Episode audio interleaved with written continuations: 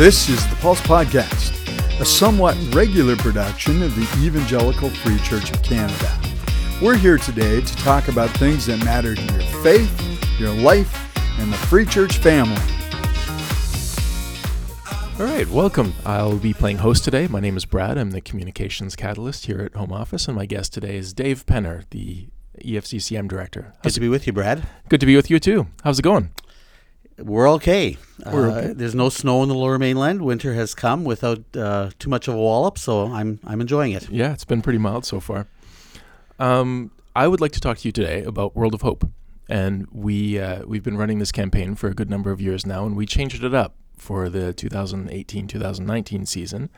Um, It's always a little risky to do that. yes, Never quite sure how that's going to go, but uh, I think the changes have potential to be really positive. I agree. I agree, and and some of the reasons for the changes, um, we we recognized that it wasn't sustainable the way that we were doing it with the the one to one kind of project um, and donor connection. It meant that the workload for the staff here in the office was was high. We had to uh, contact all of the missionaries independently, and it and it added up to months of work. So we recognized that it wasn't sustainable to do it that way. Would you like to speak? Yeah, to the sustainability was definitely one of the issues. Uh, the other reality was that the the projects that were made available to people, some obviously were much more popular than others, and so as donations came in, uh, some of the projects were were over designated. They received more money than they actually needed, and others just were kind of neglected.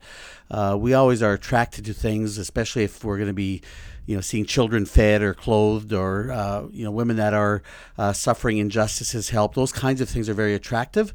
Uh, when sometimes some of the other projects didn't attract quite as much of support, and so another factor in the change is uh, to try to be more equitable in raising money for all of our projects.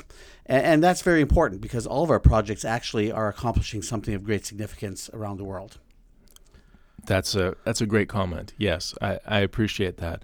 Um, we we value all of the contributions from our missionaries and the investment of their life and time. Um, and so yeah, this this is an an effort to be equitable to them as well. Um, so our numbers, as you mentioned, risk is involved in changing, and uh, some of our numbers are lower than we expected. Um, so if we compare year over year, that could be hard. But I I think there's a a thing. So right now we're our, our numbers here early in January 2019 for this World of Hope are, are sitting at about 66,000, where in previous years we would be uh, close to or even over 100,000 by this point for donations to World of Hope. So um, the campaign's uh, success in financial terms is is down a bit, but I also look at this and I think sixty-six thousand dollars. There, that's that's tens of thousands of dollars towards missions that wasn't available before. Um, so yes, year over year, it's it's painful, but I, I look at this with an element of of uh, excitement and curiosity for how God is going to use this money and and where it's going to be put to. And- And Brad, people who know me know that I am always the optimist.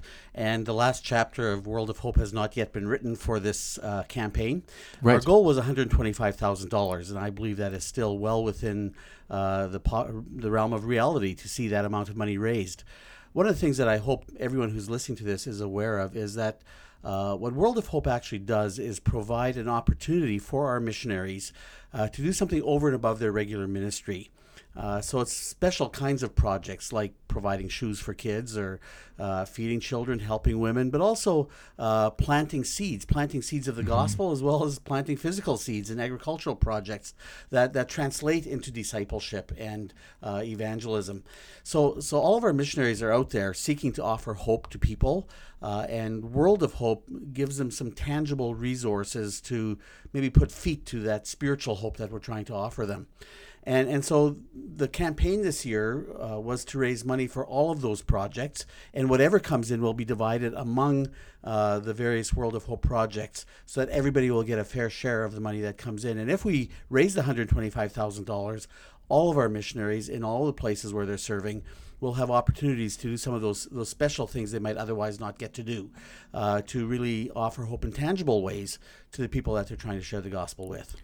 Yeah, and one of the things that I'm excited about is this gives us the opportunity to share some of those stories in a unique and dynamic way too. Um, it became harder to track it when it's a one-to-one project, and I have to tell a specific story, um, and uh, trying to chase that down might be a bit tricky.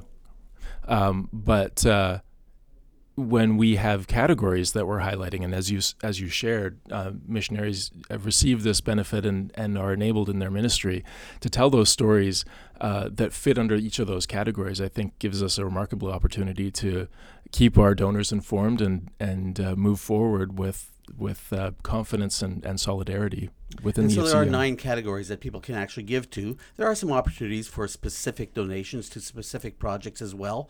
Uh, but if people donate to one of the nine categories or to the where most needed category, that money will be used in each of those areas and uh, will be distributed to help all of our missionaries. I've actually had the privilege of being on site at some of the places where this money is being used, and I've seen the difference it makes in people's lives. And so we want to encourage people to still step up to the plate, uh, to take the opportunity to give generously, to reach our goal of $125,000, and to encourage our missionaries on the ground as they're seeking to offer hope to people who so desperately need it. It's very encouraging, Dave. Thanks for joining us for this. Appreciate hearing your perspective. Thanks. Until next time, everyone, bye for now.